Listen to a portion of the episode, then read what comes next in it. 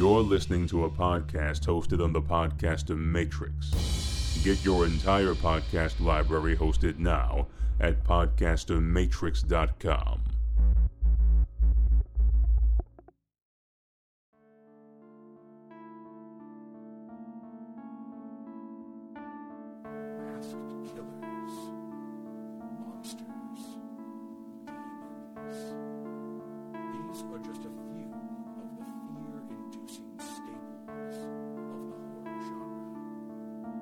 But why do we enjoy being scared? Why are we determined to relive the fear we endured back when we were children and the dark itself instilled us with terror?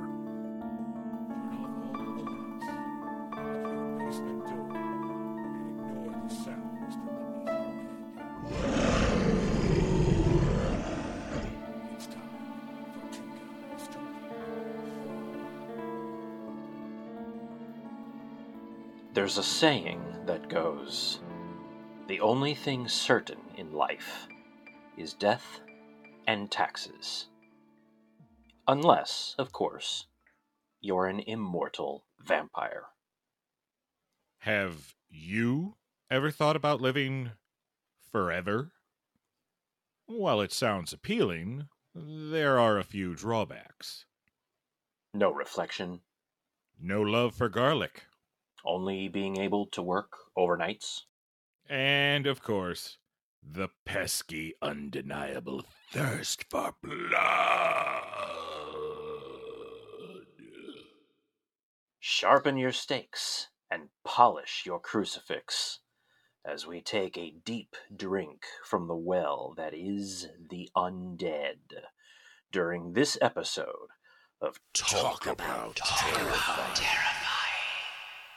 Bloodsuckers from Two Guys Talking Horror.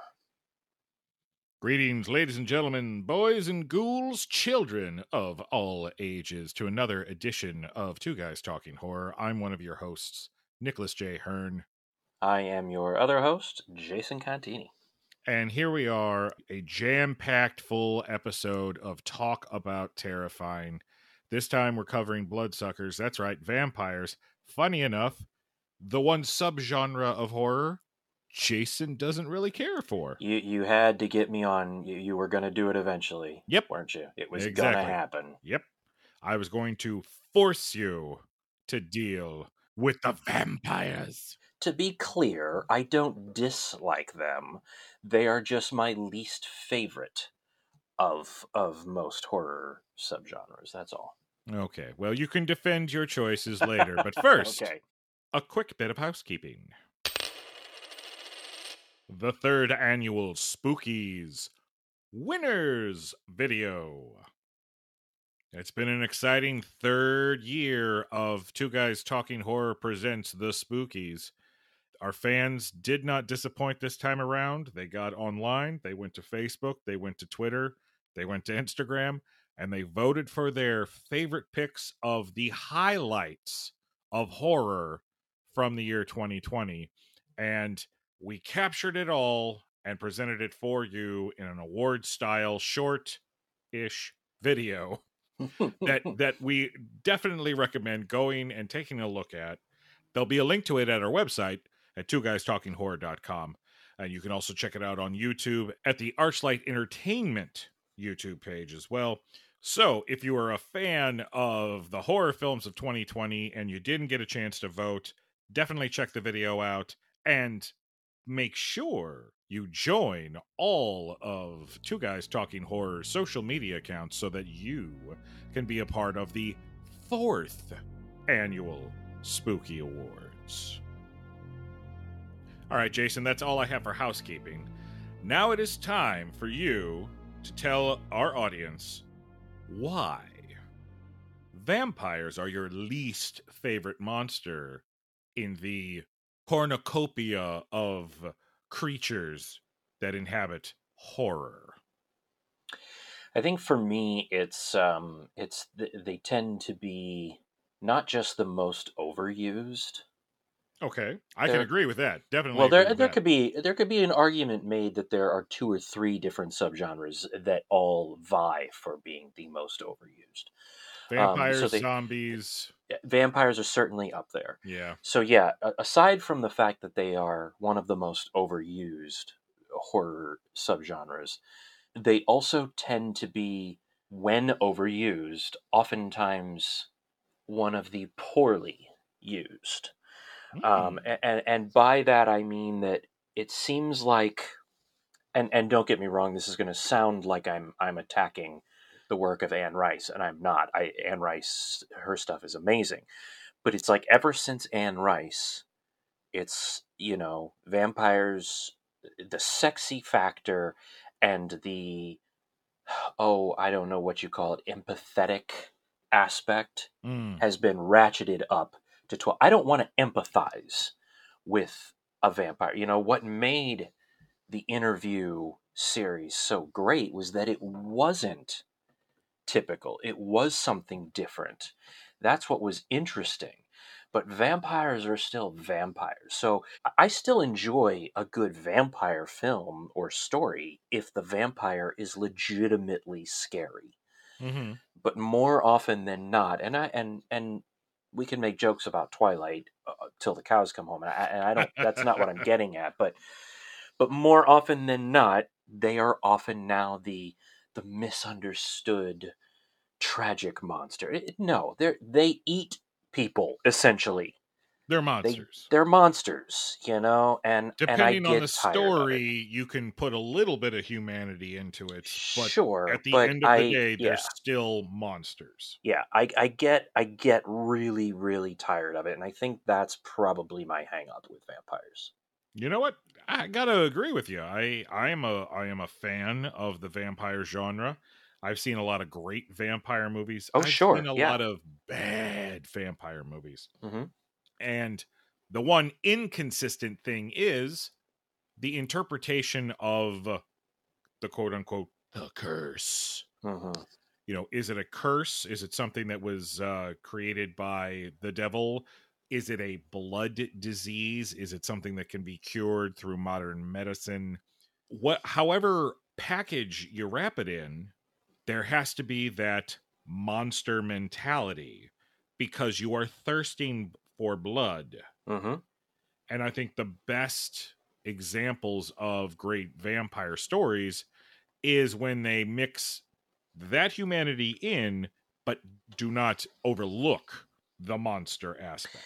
Absolutely. I mean, you know, I brought up Anne Rice because I think that's, I mean, yes, you can say that Stoker and Dracula really brought, I mean, that's where the sexiness of vampires really kind of starts. But it's Anne Rice's stuff that really brought it to modern century, anyway, mentality of mm-hmm. vampires. And even in that, as sympathetic as many of those characters are, even they get terrifying mm-hmm. because they are vampires. Whether the movie is a good adaptation of the book or not, there is that scene where Louis lifts the interviewer up by the throat and he says, "Have you not been listening?" And he bares his fat, and he's terrifying. This person that we've been sympathizing with and empathizing with throughout the whole story. So if a vampire's story is able to do that and continue to make them scary, yeah, you can make them as empathetic as you want, but they're still the monster. I don't care if they're the protagonist of your story. They're still the monster. Well, that's where we call to the audience. What are your thoughts on the vampire genre? Do you prefer your vampires as bloodthirsty monsters that dwell within crypts and coffins? Or do you like him with the long flowing locks and maybe some sparkles? Let us know. Head on over to our website, fill out the web form, and give us your opinion on bloodsuckers.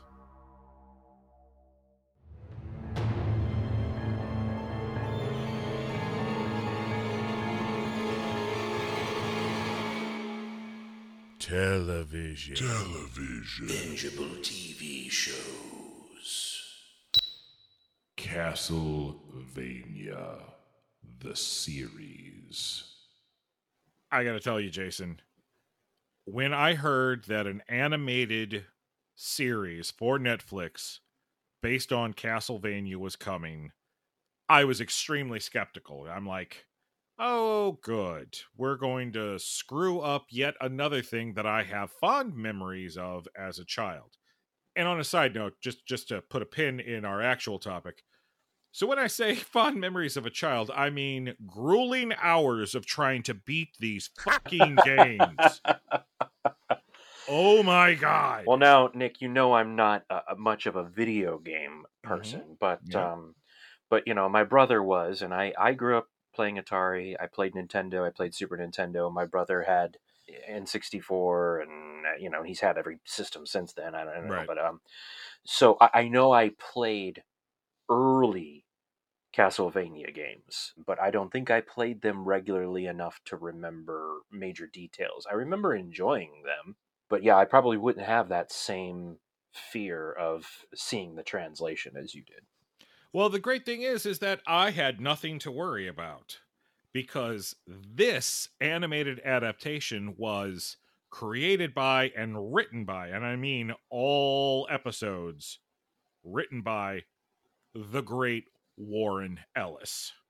Oh, whoa. Yes. Holy cow. That's a, wow, okay. That's a huge name. And the thing is that there are aspects, especially in the earlier seasons, that they've taken from games such as 1989's Castlevania 3 Dracula's Curse. Mm-hmm.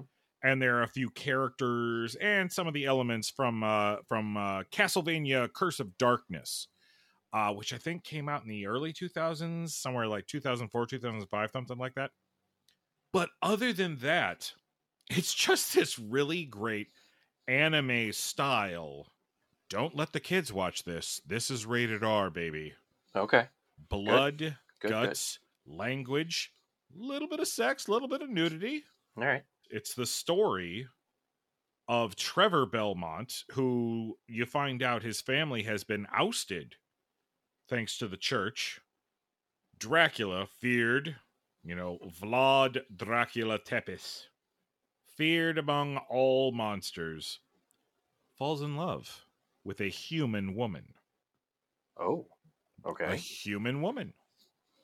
A very smart, very learned human woman who is not afraid of him.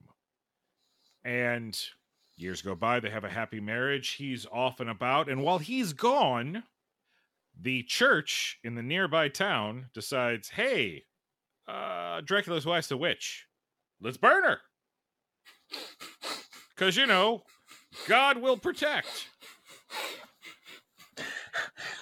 What do you do with witches? Throw them in the pond. If they sink, they're a witch. If they float, they're fine. What also floats? What are a duck? A duck. A duck. A duck is a witch. That's our poor Monty Python impression for this episode. Bring out your dead. I feel happy. Anyway. It doesn't go well, because when Dracula finds out, when he comes back and he misses out on the opportunity to save his wife, he's pissed. Mm, yeah. So much to the point that he wants to wipe out humanity. Mm. I mean, it's that serious. Okay. He's gathering all of the vampire lords from around the world, and it's like, all right, so this is what we're going to do. We're going to kill every fucking human. Now just think about that for a second. If you're a vampire, not Dracula of course, but if you're a vampire and your lord and master says, we're gonna kill the livestock that feeds us, yeah, that's what I was just thinking. Like, so not even like cultivate a farm or something where you can. Some smart vampires think that Dracula wants all humans dead. Okay. Even the humans who work for him, they know that eventually they're going to die too, because when Dracula says, I want all humans dead, he means it. So this series premiered on Netflix July 7th, 2017, and literally was renewed for a second season the same day that it dropped. Oh, wow. Okay. So many people were binging it at the time that it dropped. Netflix was, oh, yeah, we got to keep making this. And the great thing about it is short episodes. I mean, every season gets bigger. Season 1 was only 4 episodes long. Oh, wow. Yeah, yeah. Season 2 doubled it for 8 episodes. And season 3 and 4, 10 episodes. How long is each episode? Half an hour, give or take. Okay. Sometimes a little bit longer, sometimes a little bit less, but usually more or less a half an hour. Okay. If you had nothing to do on a weekend, you could totally binge this show. Sure. I have to say, it is done for the lore and my love of Castlevania, because I've always felt like Castlevania could have been a great film series. It is very cinematic, especially because you have your hero, you have the village and or country and or world in peril, and you have your giant fucking monster character with all his little minion monsters. So it's the quest. It's always the quest. Mm-hmm. And it seems, and this is something that plays well into the horror genre. Dracula in the Castlevania series is similar to Jason Voorhees. Every new game, it's all about either bringing him back or he has come back and you have to kill him again. Okay. Simple premise. Yep. You know, if it ain't broke, don't fix it. That's right. And this show, not only does it have fantastic writing, fantastic animation, but the voice cast is outstanding, with a handful of like big caliber names that show up for small and not so small parts. And I'm not going to go into it because you, Jason, I know you haven't seen it yet, but damn it, I really want you to watch it, because I think even though you were not a, you know, huge fan of the old games, you're going to get a kick out of this, because this is monster fighting and killing and slaying at its best. Well, and I guess that was probably my biggest question, is that, you know, someone like me who, you know, doesn't have that huge connection to the video games and also not generally big on vampires, mm-hmm. and you still think it'll appeal to me. I mean, that says a lot about it. As a matter of fact, I almost did not use Castlevania, the animated series, in this episode for Talk About Terrifying, because it was almost going to be an episode of Tune In or Turn Off. Well, maybe you know, folks, you're hearing it here. Maybe I'll sit down and I'll give the show a watch, and then we'll do a Tune In or Turn Off and see whether I say it is Tune In or Turn It Off. Ooh, exciting. Yeah, and as a side note, even though the show is over with its 4th season, there is rumors, nothing has been confirmed, but there is rumors that Netflix is looking to do another series that's set in the world of Castlevania. Okay. But I want to ask everybody, are you digging Castlevania as much as I have? Have you not watched it? And what are you doing with your life if you haven't? Now, this isn't directed to you, Jason. It's okay. Just it totally is. You should have been watching this years ago. Reach out to us on all of our social media platforms. That's Facebook, that's Instagram, that's Twitter. And let us know what you're thinking when it comes to the awesomeness that is Castlevania.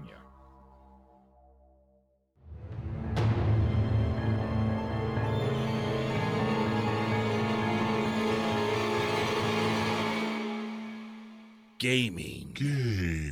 Board games with pieces.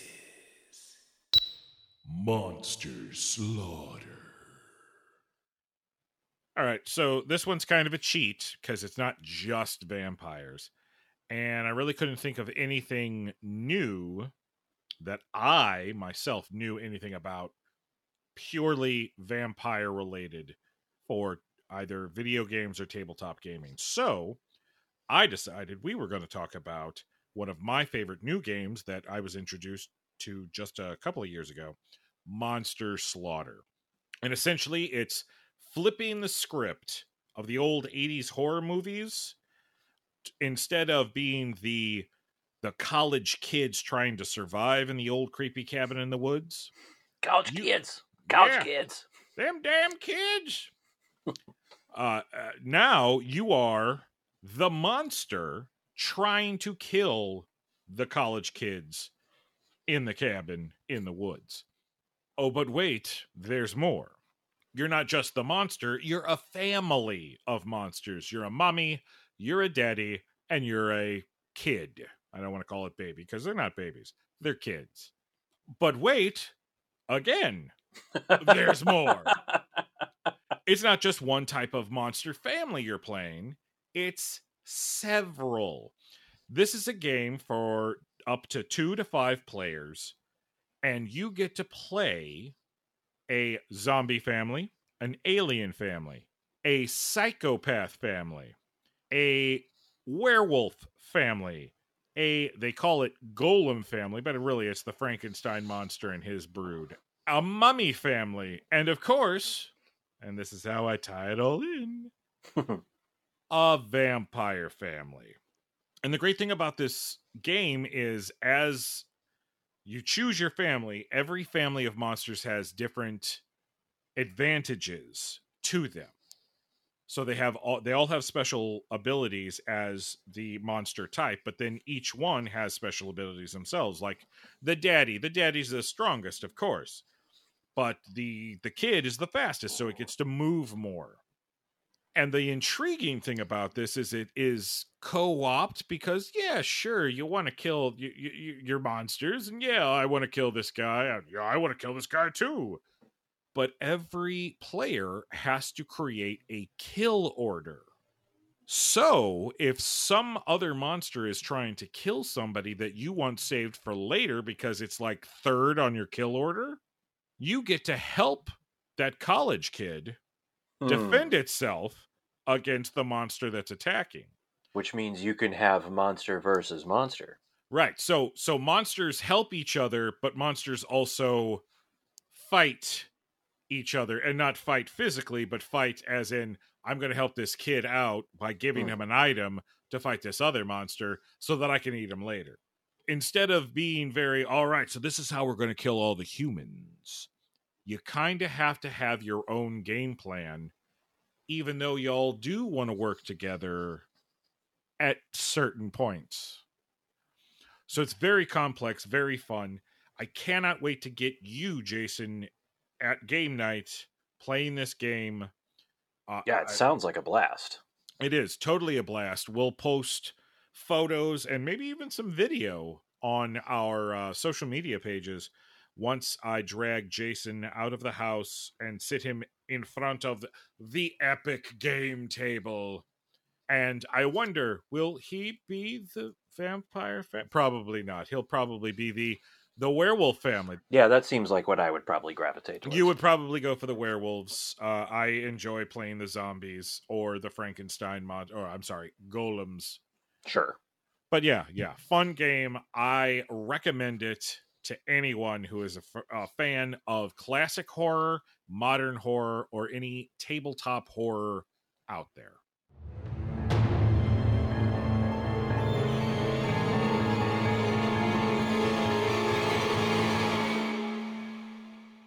Comic books. Pictures with words. Vampire the Masquerade, the ongoing series. We've established that I am not overly big on vampires.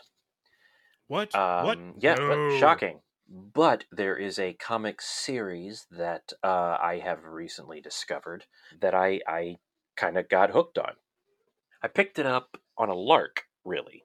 It's Vampire the Masquerade. It is loosely based on the RPG of the same name, and it's being put out by the new company Vault Comics. Okay.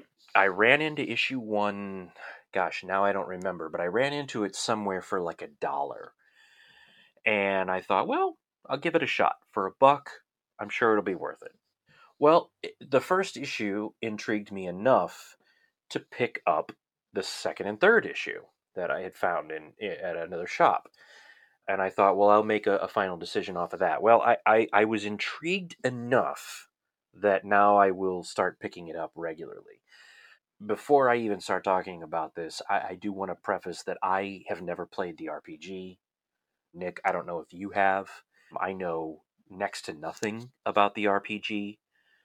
So I have no idea how well the comic connects and fits in the world of the RPG. I assume fairly well, because the back of every issue has character sheets and additional campaign ideas that people can use. Like there's RPG material in the back of each issue that can be used for whatever game it is.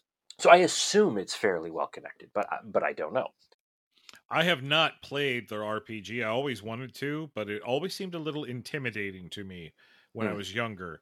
I was introduced to the concept of it in my late teens, and I never took the plunge. Sure. Yeah, I never took that plunge either.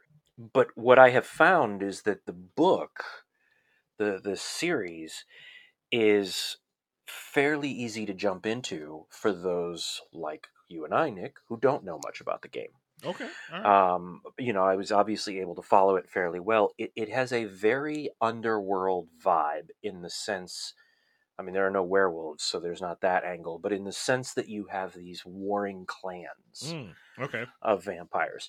It is not, I can't really call it like that kind of leather, cyber, futuristic punk thing that the Underworld series has, which I like, by the way, but this is a little bit more grounded, urban, kind of an urban gothic punk feel to it, which is kind of interesting. The other thing that's interesting about it is that every issue has two stories. You get two stories in every issue. Now, I'm assuming at some point these two stories are going to converge, but I don't know. In the first story, which is called Winter's Teeth, the first story follows a vampire whose name is Cecily Bain. Cecily is an enforcer. So what she does, it's exactly what it sounds like. She's the muscle for her clan, for her group. Mm-hmm. And she's in Minneapolis. She's an enforcer in the Minneapolis area. It's interesting to see because she's obviously as far as vampires go, a fairly young vampire because she's taking care of her sister who, based on the art, I get the impression her sister is maybe in her 70s or 80s, but Cecily looks like she's in her 30s. So obviously Cecily has not been a vampire by vampire standards anyway for very long. Her sister has dementia. So Cecily is constantly going back and taking care of her sister while also trying to carry out these orders from the head of her clan, which is a female vampire by the name of Prince Samantha Moraine. I'm not sure if I'm pronouncing the last name correctly, but she's kind of the big bad, or at least so it seems. And what occurs is that while there's this seemingly civil war building within the vampires, there's a young, freshly turned vampire named Alejandra who ends up crossing paths with Cecily. And Cecily kind of takes her under her wing and is kind of training her, but passing it off as if she's the one who turned her so that this girl doesn't get taken from her. Everybody's like, oh yeah, that's your charge because you turned her, even though she didn't. Right. Again, not knowing where it's going, I have a feeling that there is some sort of ulterior motive from Alejandra. I have a feeling Alejandra is going to end up being like a Marvel Blade character, a vampire who is a vampire hunter. That's where I think that's heading, but I don't know. We'll see. Okay. In the second story is called Anarch Tales. And the second story is following a group of vampires who live outside of the city in a more rural country, county kind of an area. And it's almost a family of 3 or 4 of them and their human Renfield-like character that is with them.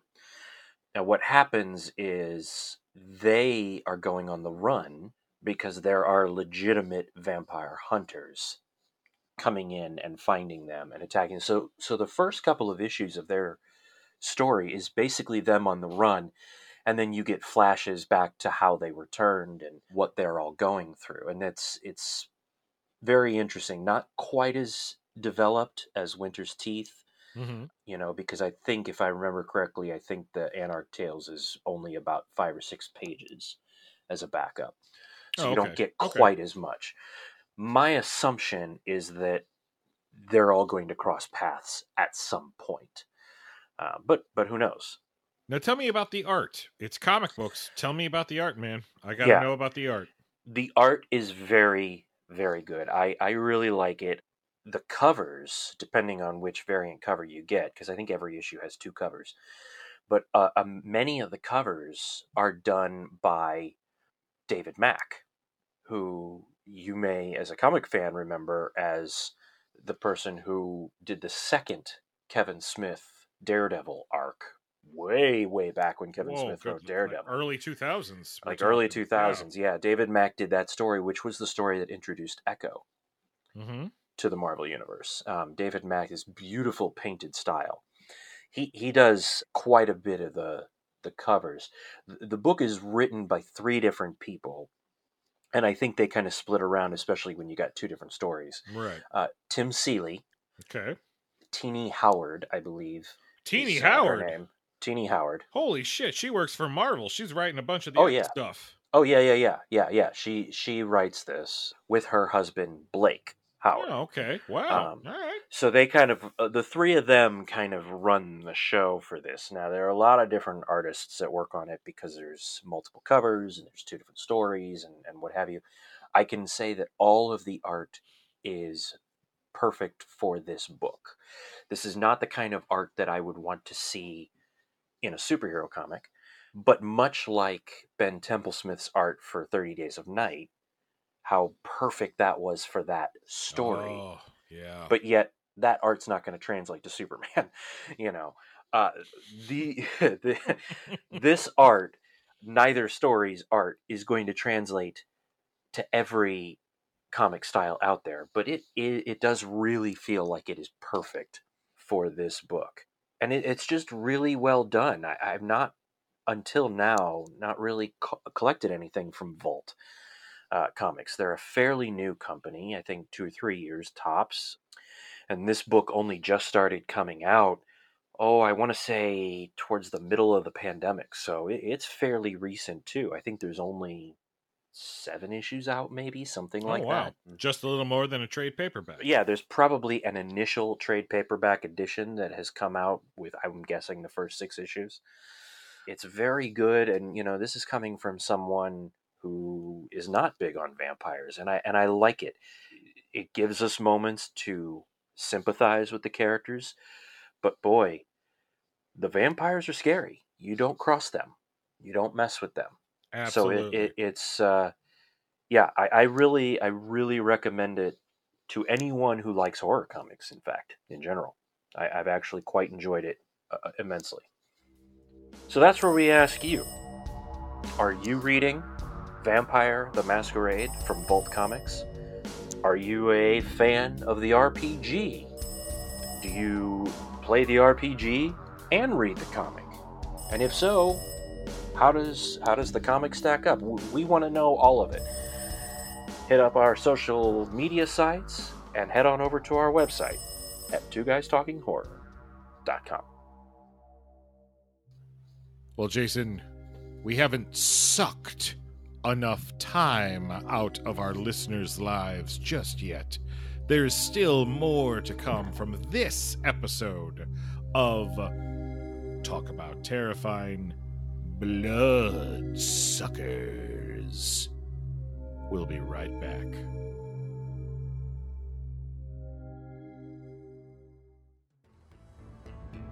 Everyone knows you'll spend at least double the time you use to create the podcast when editing it.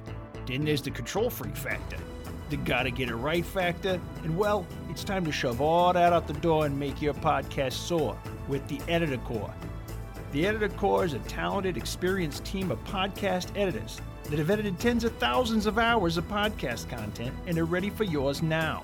Check out editorcore.com because it's time to make your podcast soar. Editorcore.com. That's editorcore.com. Do it. Thought about a career in voiceover? Need a great, cost-effective on-hold message for your organization or business? Don't know where to start? Check out The Voice Farm, your one-stop shop for voiceover needs. Check it out now by accessing The Voice Farm at voicefarmers.com and see what difference can be made with a company that is truly outside the box. From the Voice Box, voicefarmers.com. That's voicefarmers.com.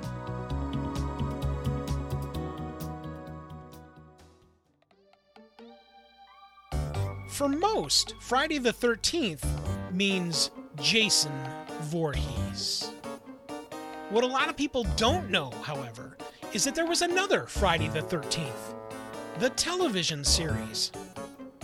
Join your podcast hosts, Mike and Nick, as they review the search for cursed antique goods during a perspective review of Friday the 13th, the series. It's the Curious Goods Podcast. Check it out now at CuriousGoodsPodcast.com. That's CuriousGoodsPodcast.com.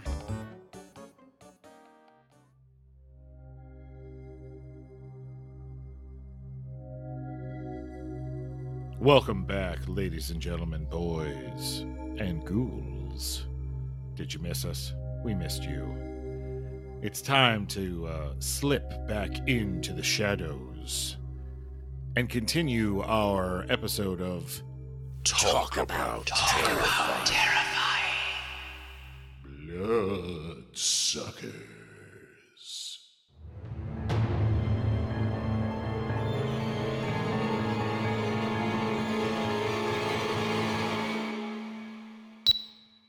Books. Things you read.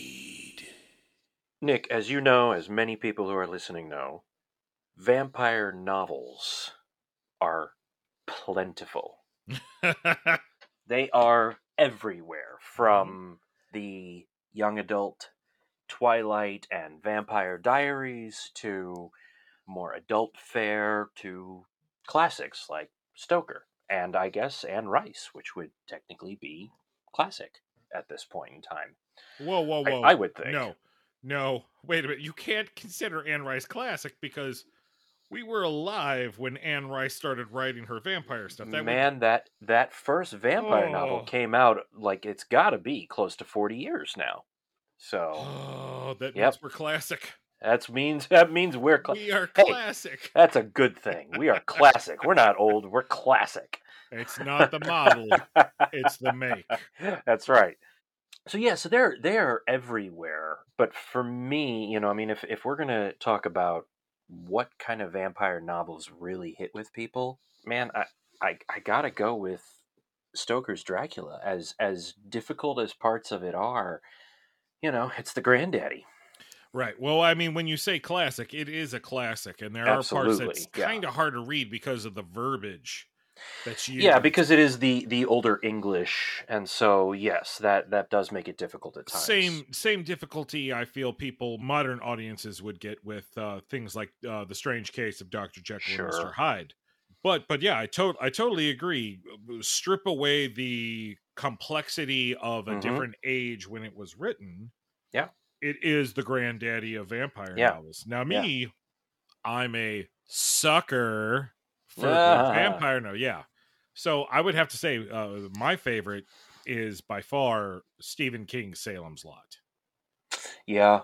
Yeah. Now, that is a book that I read at least every other year. Oh, really? Now, that I didn't know. I didn't know you read it that regularly. Okay. It is one of the few books that I read on a semi-regular basis. Okay. I remember the first time I actually read the book. It was after I saw Toby Hooper's miniseries, which at the time, and again, young, terrified me. And then later on in my mid-teens, about 15, 16...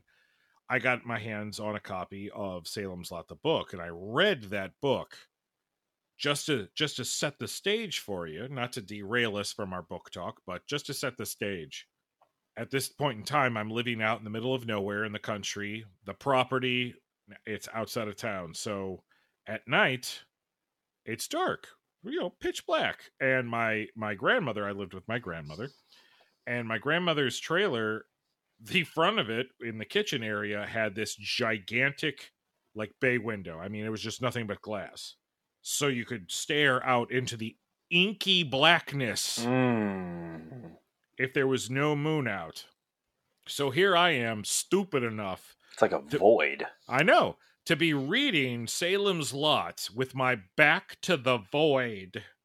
And because the light is on, you've got the tap, tap, tapping of night bugs against the glass. So I'm constantly freaking out and turning around thinking that there is a vampire. There's somebody tap, tap, tapping on the glass.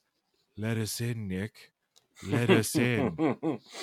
And the funny thing is that after reading the book for the first time, I'm sorry to say, Tobe Hooper's movie, the interpretation of that film sucks because it is so far away from the book that as a fan, I do not watch that movie as regularly as I used to. Now I own a Blu-ray copy of it, but I also own a copy of the TNT remake that was 9 years later. I was just going to ask you, I've never seen the TNT remake. How does that stack up? It falls into it suffers from the update syndrome. Oh, okay. So they update characters for modern day instead of the time period in which it was. Right. They change some of the characteristics of characters to where you're like, well, did you really need to do that to the character? Because that wasn't in the book, and I don't see what that brings to the situation. I have my problems with it. Great. A lot of great acting in it, but they take some liberties again. Mm. So if I'm going to enjoy Salem's Lot, it'll be the book version. Mm-hmm. But other than that, for me, book-wise, I used to be a huge Laurel K. Hamilton, Anita Blake, the Vampire Hunter fan. I remember. I was obsessed. I remember. You even got me to read the first one. I remember you lent the first one to me. Based here in St. Louis? Yeah. Yeah, that's what caught my attention when you told me about that. Yeah, it's one of those situations to where the book series was great. Until she started listening to, I guess, her publisher and her agent. Her books were more popular in Europe. And I may be wrong about this, but this is what I heard. Her books were more popular in Europe. Europeans enjoy the sex aspect and not the violence. And that's when she started toning down the violence and started upping the sex. And for me, that's when you lose me. Because the character of Anita Blake was this tiny, badass necromancer who could kick you 5 ways to Sunday with her physical abilities, but then also the fact that she was packing. Yeah. And they kind of took that away, and I dropped out of the series. I dropped out. It's been a long time now. It's been almost a decade since I've read a new Anita Blake book, and they're still going. I mean, they still come out all the time. I can't imagine. I can't even tell you how many there are in the series now at this point. I can't believe the character's still alive. Yeah, as long as they're selling, you stay alive. That's right. You can have new books about that as long as it sells. And speaking of new books, what a segue!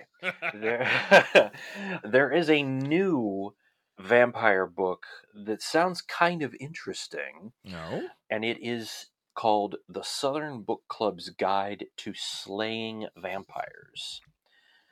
Interesting title. Which is it's a crazy title. It's also written by Grady Hendrix, who, for those of you out there who know Grady Hendrix, he is the author of the book My Best Friend's Exorcism. Oh, which we will probably be doing a review episode on at some point. Sooner rather than later, I would hope. Yes. He also has a novel out there that I've always wanted to read too called Horror Store. And horror... Yeah, the It's like IKEA of horror, yeah. Yeah, it's an IKEA of horror, and it's like, yeah, I don't know, just so it looked interesting. Anyway, he's quite an emerging name in the horror world of literature, and I'd love to get him on the show someday. That's right, yeah. Well, he's got this new one, which seems like it might be a play on the murder mystery book series readers that are out there, the book club people. Mm-hmm. From what I gather, now I've not read the book myself, but from what I gather, there is it's all set in the South, and a suburban housewife is part of a book club. Okay. And the book club focuses on true crime novels. Oh. And mysteries of that sort. At some point, she ends up coming into contact with an actual vampire. Now, because I've not read the book, mm-hmm. I don't know where it goes from there or what happens. From what I understand, it has a lot to do with kind of social commentary, from what I gather, of the era in which it's placed. That's what interests me most when I read about it, because the era is the 90s. Now, Nick, you and I, we were born at the tail end of the 70s. Yes. And so, yes, sure, we grew up in the 80s and we are kids in the 80s. But you and I were teenagers for the 90s. Yes. So, you know, we much have trouble was got me. Right, you know, oversized corduroy pants and grunge and alternative rock and jean jackets and don't forget Doc Martens and yeah, you know, the whole bit. So yeah, so I'm very interested in checking this book out because it's our era. Absolutely. Well, I don't know about you, but I know that I am dying to dive into all of the available library of Grady Hendrix, and it sounds like his newest book dealing with vampires might just have to be reviewed by Two Guys Talking Horror.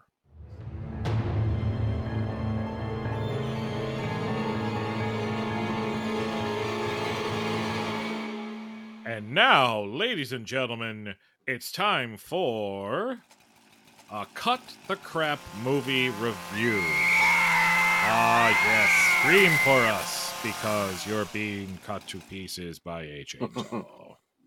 I want to talk about The Shed. Now, The Shed is technically, depending on who you look at, depending on the release, it was a film that came out in 2019. And I am sad to say that it was one of those films that kind of, because it was released in festivals, but then released theatrically / digitally, it actually missed its chance to be a part of the Spookies. Yeah, it was a weird release for it that just kind of it's unfortunate that. But it's a vampire horror film, of course, directed and written by Frank Sabatella, and you know how I feel about writers and directors. I love the fact that when you write. Mm-hmm. And then you get to direct it. It's you are getting as close as you possibly can to your vision on the page. And it's actually the screenplay is based on a story by Jason Rice. And the film debuted in the film festival circuit in 2019 and, of course, released theatrically for a very limited release, yada, yada, yada. And then, of course, thank you, Shudder, we get to watch it on Shudder. The premise for the film is two best friends, Stan and Dahmer, deal with bullies all their life. They both come from tragic backgrounds. And when Stan discovers a vampire who is living in his shed, he knows he has to find a way to stop it. But his buddy Dahmer has some ideas. He sees it as an opportunity. Well, right. He does. And therein lies the premise of this film. Now, if you're new to Cut the Crap movie reviews, we only deal in three things: writing, acting, and the overall production. The writing. And I don't know if you picked this up, Jason, but this film was based in the 80s. Yeah. Okay, good. Yeah. You picked it up too. Yeah, I caught that, yeah. Unlike other films that are based in the 80s, this film did not go, hey, we based this shit in the 80s. No, it felt much more natural as far as that's concerned. To the point to where I kept on going, wait a minute, why has nobody pulled out a cell phone? Wow, that's a rotary phone. And you start putting the pieces together and you realize, this is a film that is a homage to the great 80s vampire films. Totally on board with that. The characters that are written here, complex. And I got to tell you, I related to some of these characters. I hated the characters you were supposed to hate. I sympathized with the characters you were supposed to sympathize with. But when it boils down to, it's the vampire story. Never in this entire film do we ever say the word vampire. There's vampire facts.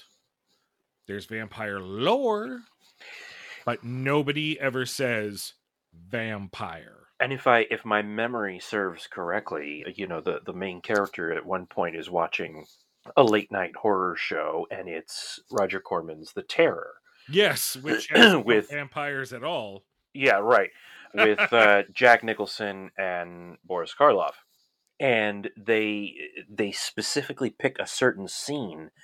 The scene is written in such a way that when you pull it out of the context of the movie The Terror and just watch that little snippet, it does sound like they're talking about vampires. Right. But even then, especially then, I guess, depending on how you look at it, the word vampire is never mentioned. Mm-hmm.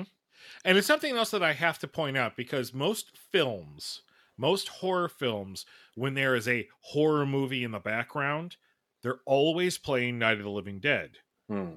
Because that original film, the copyright was never solidified. So it's public domain. It is public domain. You can play it in the background whenever you want. And I found it refreshing to find a horror film being played in the background that wasn't Night of the Living Dead. And also public domain. Some of those early Corman films, especially some of the ones, the low budget ones with Karloff. Oh, yeah. They're in public domain. Always great to see something else showcased. And the love story, because let's be honest, most stories, if you're going to put pen to paper or whatever, you got a love story. Mm-hmm. That way it appeals to a wider audience. Mm-hmm. I didn't hate this love story. 9 times out of 10, I'm kind of sickened by the love story, and I'm like, no, they really need to do this. This one seemed very organic, and I enjoyed it. Yeah, no, there wasn't really any eye roll moments like you would normally get from that kind of stuff.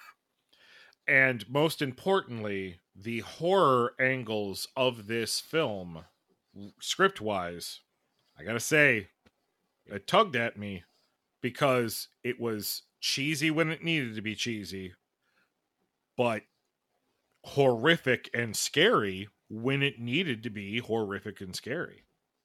Yeah, I for the most part, I would agree with that. I did have some issues with dialogue. That okay. I felt forced things a little too much, that made things feel a little too contrived. And my issues, I don't want this to come off as sounding like I had problems with the script. I didn't. I liked it overall. But the problems that I did have with the film in general, I think primarily came from the script. That doesn't mean that the script was bad, but I think primarily it was the dialogue. There was some dialogue that did not flow convincingly enough for me. Right. And there was some timeline stuff that I had difficulty with, that as a homage played just fine. As a modern day deconstruction and homage to a certain type of film, I thought, another rewrite probably could have helped that moment. I did not care for the number of times characters had a countdown. That happened a lot. And the thing is that I don't know if that was the writer going, I'm going to poke fun at how everybody in the 80s used to give a countdown before they were going to whoop their ass or something like that. Yeah, that's true. It's a good point. There was like, pick up on that. There were like 5 different countdowns. And I'm like, are we trying to make a point here, or did we just, are we padding for time? Yeah. And actually, now that you point that out, and I guess this is probably also an extension of the dialogue thing that I was saying before, there were other times where it felt as if the actors were given a couple of lines that they had to make sure to say, but the rest of that particular scene was maybe improv'd. And sometimes it was done well, and sometimes it wasn't. Now, I'm not saying that's what they did. I'm just saying that there were times where it felt that way. The only other thing script-wise that I would complain about is literally the last minute of the film. I didn't understand that. I'm like, what? Did I fall asleep at some point in time? I don't remember falling asleep. I was enjoying this film. Yeah. And the last minute of the film, I was like, huh? So for me, star rating-wise, I would have to give the writing 3/4 of a star. Jason, what about you? For me, screenplay-wise, I think I am gonna have to do a 1/2 star. All right. Well, you heard it. 1/2 star from Jason. Acting. Now, anybody who has listened to our show enough knows we have talked in nauseam of how you and I, amateur filmmakers, actors, writers, we've done it a little bit of everything. You can turn a halfway decent script into something very special if you have talented actors. I'm gonna say, and you can take an amazing script and turn it into crap with bad actors. It does go the other way. Exactly. It can. And where this film was concerned, I can't complain about the acting. I can't either. Because very early on, I'll use this as an example. So the very first scene is vampire attacks the character that's going to be our vampire antagonist for the film. All right. And then the next scene is our main character being woken up by his mom. And it's this very stereotypical, hey, it's Saturday. You can't sleep in. It's pancake day. And at this point in the movie, I'm like, wow, this is really cheesy and I don't like this. This sucks. And it keeps going until you get this, oh shit, this is a dream to set you up for the main character's life was this way, then bad shit happened, and now here we are when he wakes up from his nightmare. So we're given this ability to see how things were and now thrusted into reality. And I gotta say, J.J. Warren, who plays Stanley, or Stan to his friends, he's the one who carries this movie. It's all about him and dealing with things that are going around him, and I gotta give him credit. So the acting in this film is spot on, in my opinion. I could go on for every character, even the ones I found annoying, even the ones who have very small screen time. It seems like they do their part. Yeah. So I am going to grace this with a full star rating. Yeah, I would have to agree with that. I think that, you know, again, you're not getting anything like the Royal Shakespeare Academy. Well, performance-wise, right. But you don't expect that from a film like this. That's not what you're going in for. So for the kind of film that it is, for what is expected of this film, yeah, I think a full star. Production. Well, it all boils down to this. We've lumped production as, the way the camera works, the way the lighting is done, the special effects. We've lumped it all together because essentially, when you boil it down, the director does have the control over all of that stuff. So production for me, I gotta say, the mixture, and there wasn't a lot of practical effects, but the mixture of practical effects and then the subtle CGI. I gotta say, I loved the effects given because it's another example of show just enough. Mm-hmm. You show just enough. You don't have to have it in the pun intended broad daylight to be able to be scary. It's the shortcuts. It's the shadows. It's everything used where the makeup, the special effects, the camera work, the setting, it all worked very well for me. I think the biggest takeaway, I mean, I absolutely agree with you on all of that. I thought that the makeup and all of that was amazing. I love the effects and the marriage of the practical and little bit of digital. For me, and something that is becoming more and more of a focus for me as I get older, apparently, is the camera work and the lighting. This is a film you're talking made in the last 2-3 years. Mm-hmm. I didn't see what kind of camera they were using. I didn't see what format it was shot in or anything like that. But I have to assume that based on the look of it, that it was pretty high. Mm-hmm. And yet it did not look like it was video that was manipulated to look like film. As so often low budget films will look. And that's not a fault of the film or the team or the production crew or anything like that. That's right. Just more often than not, if you're shooting with a digital video camera, it's still video. No matter what you do to make it, and you can make it look really nice and it can look damn close to film, but it just doesn't. And this was one of the closest I've seen.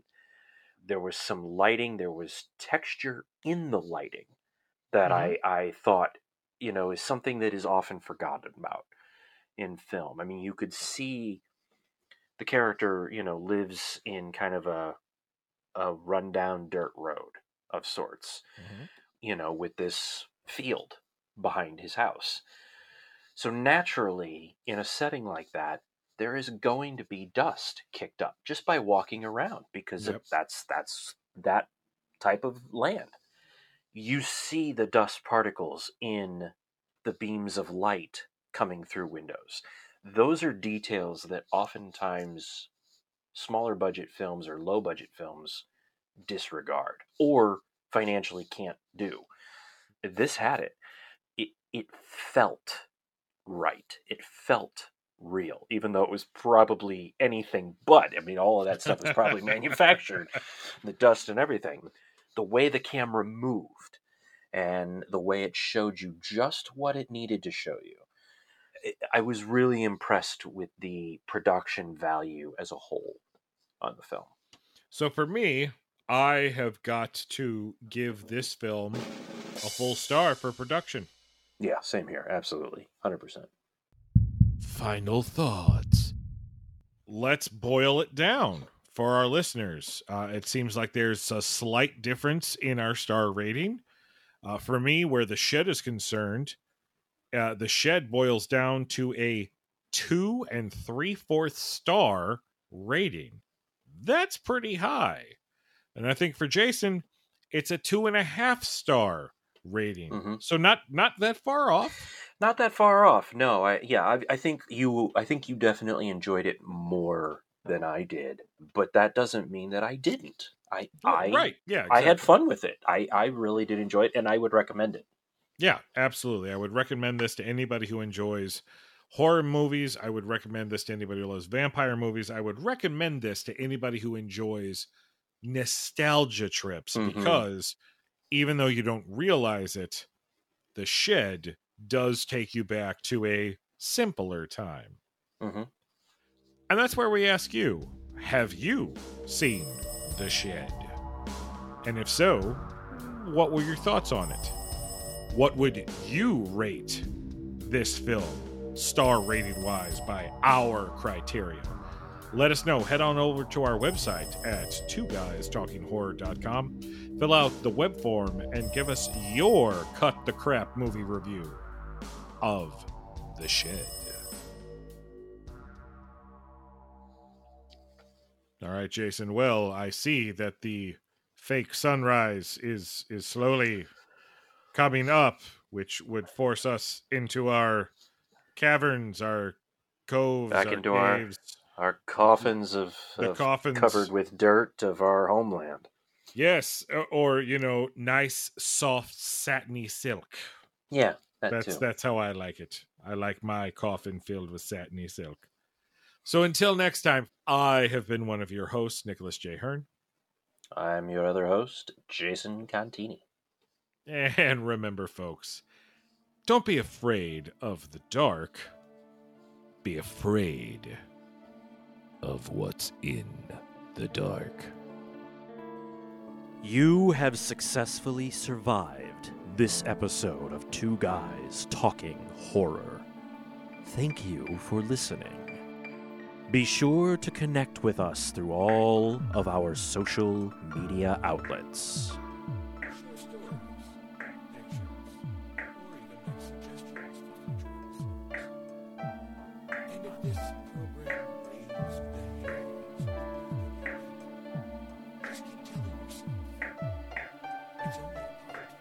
It's only a podcast. It's only a podcast.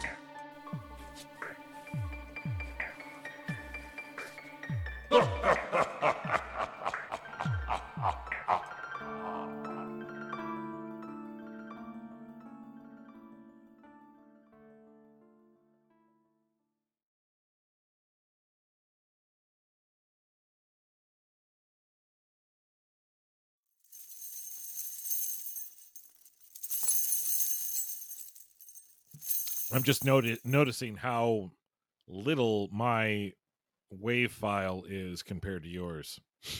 Oh. Genetics. Ba-da-boom. It ain't about the size, it's about how much it moves. Well, again.